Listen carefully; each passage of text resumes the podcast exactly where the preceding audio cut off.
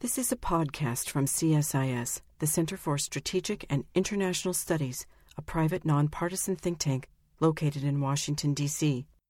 Good afternoon. I am Denise Zheng, Program Manager and Research Assistant at the Technology and Public Policy Program at the Center for Strategic and International Studies. You are listening to the CSIS Cybersecurity Podcast Series, which features candid interviews with leaders and experts in the field of cybersecurity. This series is made possible by support from Raytheon Company. Today, I am interviewing Karen Evans on the Comprehensive National Cybersecurity Initiative, also known as the CNCI. Karen Evans was the former administrator for e-government and information technology at the Office of Management and Budget, a role also known as the federal CIO. She retired from this position in January 2009. Previously, she was the CIO for the Department of Energy and the Director of Information Resources Management at the Department of Justice. Karen, thank you so much for joining us today for this interview. The Comprehensive National Cybersecurity Initiative was created by the Bush administration's National Security Presidential Directive 54. What were the major strengths of the CNCI? The major strengths dealing with this particular initiative was really the fact that you had at the cabinet level, which is all of the heads of the agencies, specifically and personally involved in the implementation and putting together the plan. So you had people at the table, Secretary of State, the Attorney General, those folks working through the issues, working on what was going to be done and what was going to be included in the comprehensive initiative. So it really was very powerful because people at the end, and unfortunately it was at the end of the administration, really realized the impact of what was happening in the cybersecurity world. And that is to uh, the credit of Director McConnell, the DNI, who raised this issue through the National Security Council and directly to the President. In May 2009, the White House completed its 60 day cybersecurity policy review. Karen, what were the major strengths of the White House review? The the major strength of the 60 day review was the integrated what you would call an integrated project team.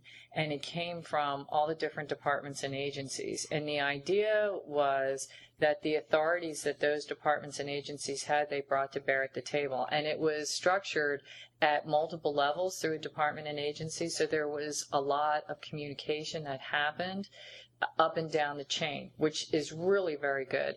And then each initiative, there were several initiatives that were launched underneath there, had a responsible person, and now I'm not saying just department or agency, but a person who was responsible for getting the implementation and getting those milestones done. And then there was a reporting mechanism that you had to come back and report on what you had done, what you haven't done, what were the obstacles to your success, so that the other people, if they could help move things out of the way, they did. So that process that was put in place was really very good. The objectives, I don't think anybody would ever argue against the objectives of we need to strengthen the federal uh, networks, we need to do all these other things. But the process that was put in place and the follow up mechanism and the accountability mechanism was really very powerful to get things done.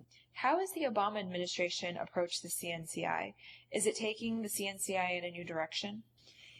It's improving it. I would say that it's building upon it because a lot of the things that happened with the CNCI toward the end was getting the plans done and getting the agencies to approve the plans and buy into the milestones and the charts.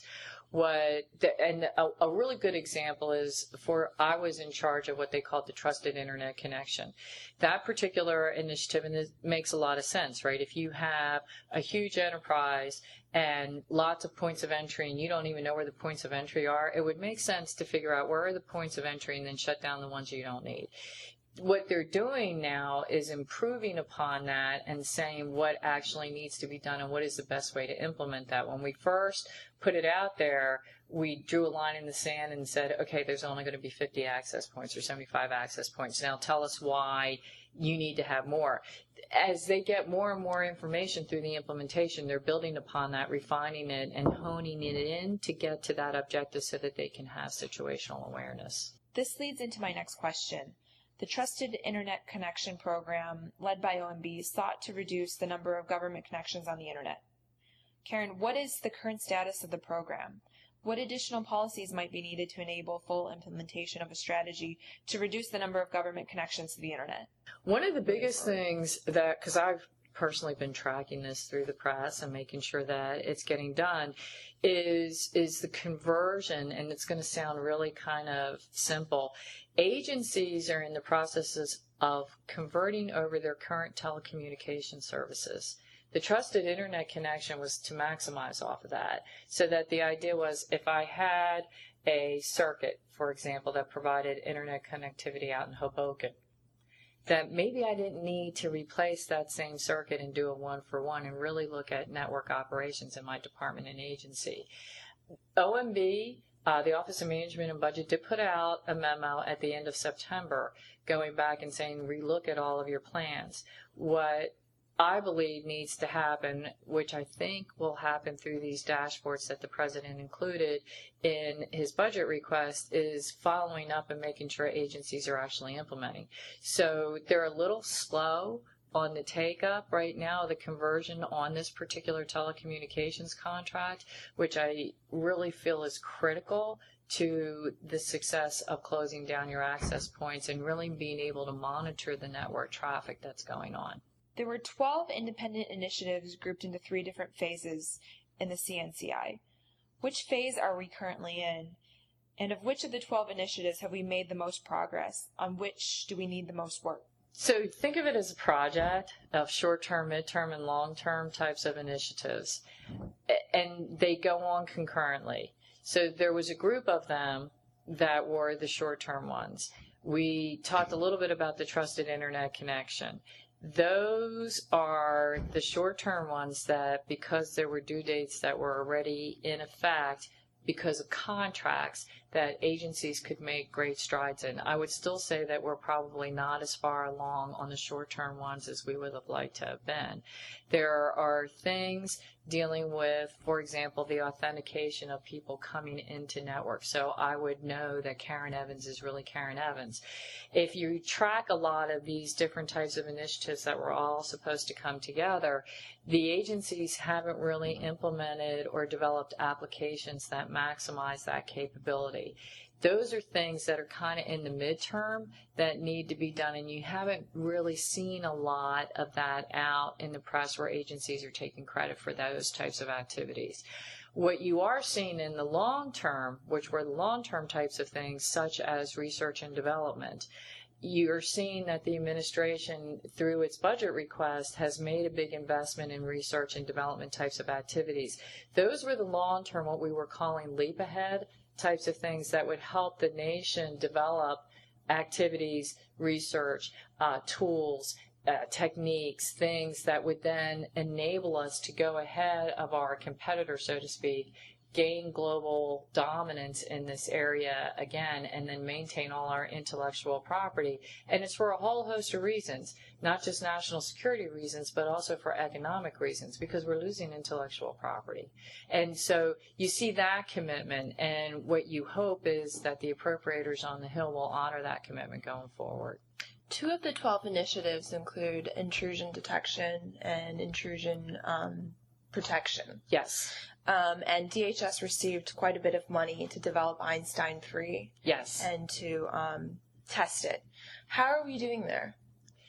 So a lot of that is now I'll put my information technology hat on, and a lot of that is capitalizing off of technology that has been demonstrated and implemented within the Department of Defense and the dot mil networks, and taking it so that you can then uh, scale it out on a national capability, not just within the federal government, but also because of the fact that they have to deal with critical infrastructure. So it's very exciting that they're doing that. There are a lot of issues going forward in the Einstein program that are going to have to be debated because the technology capability is there. What the issues around privacy and civil liberties will need to be evaluated and make sure that, and for lack of a better term, open and transparent, that the federal government is really talking very clearly about the capabilities that they're building into the program and why so that the American people know what's going on there.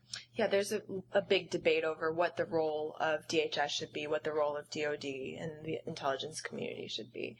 Um, and that's a criticism of the CNCI that it doesn't make those roles and responsibilities clearly defined. In your opinion, what should they be?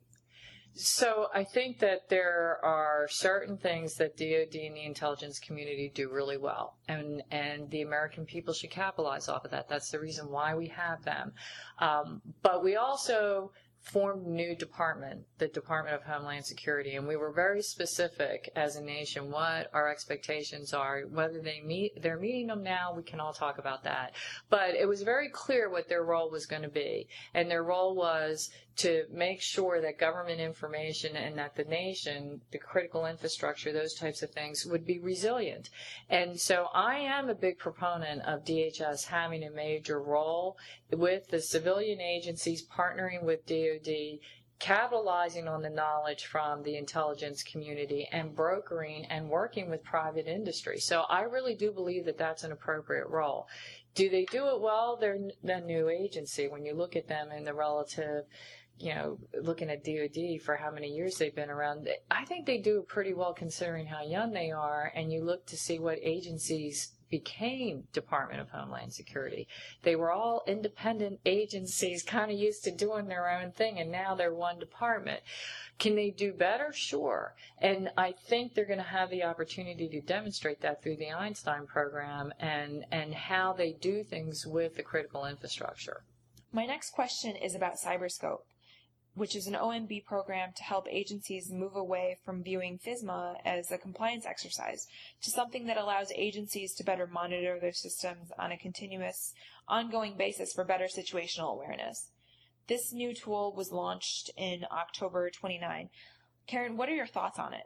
I kind of take a look at this, depending on who's using them and what the purpose is and how it actually goes forward. So if DHS, so let's go back a little bit here. If DHS uses the cyberscope because it's really continuous monitoring, so it gives them situational awareness into the health of the civilian agencies, then that would be a really good thing.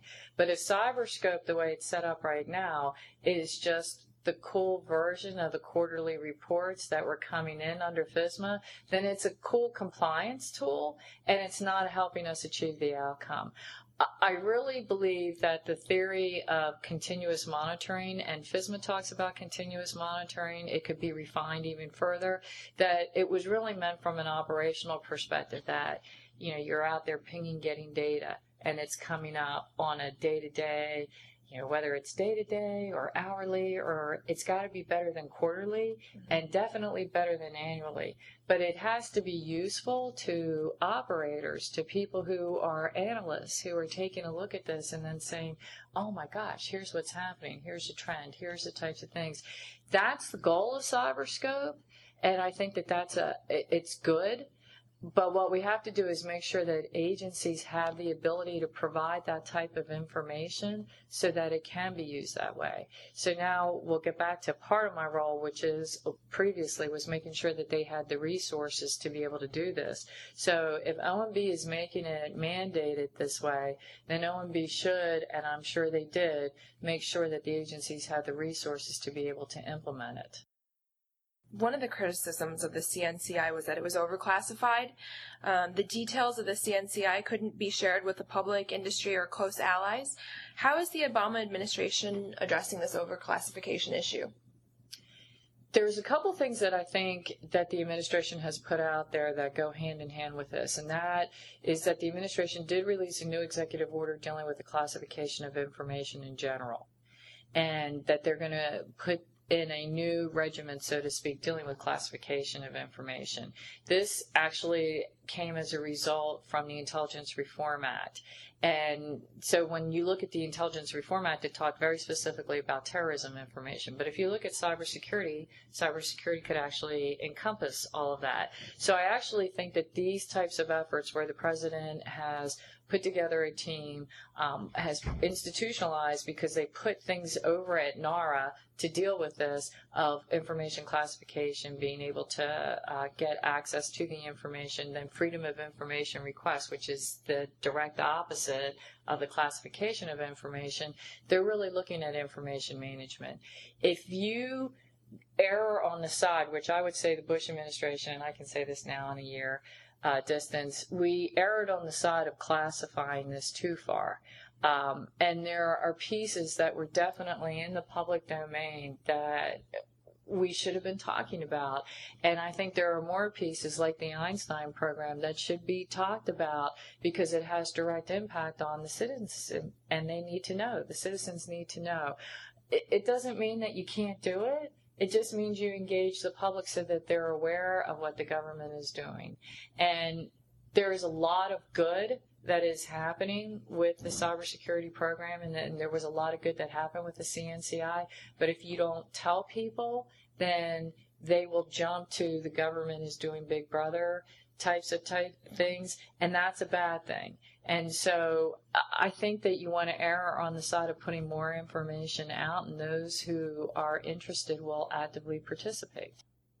In January 2010, Obama named Howard Schmidt as the new White House cybersecurity coordinator. In his new role, what should his priorities be and what should he focus on? I'm always one that needs believes that you should kind of clean up your own house first. So I would think that he would look at what we talked about earlier, which were the short-term objectives of the CNCI, the short-term types of projects that were there and make sure that they're on track. And if they're not on track, get them back on track because then you can clearly show industry here's an enterprise that's the federal government and here's what we did to clean up our own house. Here's the things that are working, here's the things that aren't working.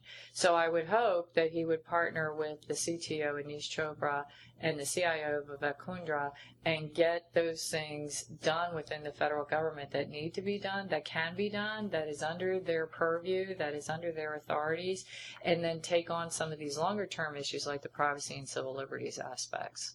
Karen, thank you so much for participating in this podcast interview. We really appreciate your time. Thank you for listening to the CSIS podcast. For more, please visit us online at www.csis.org.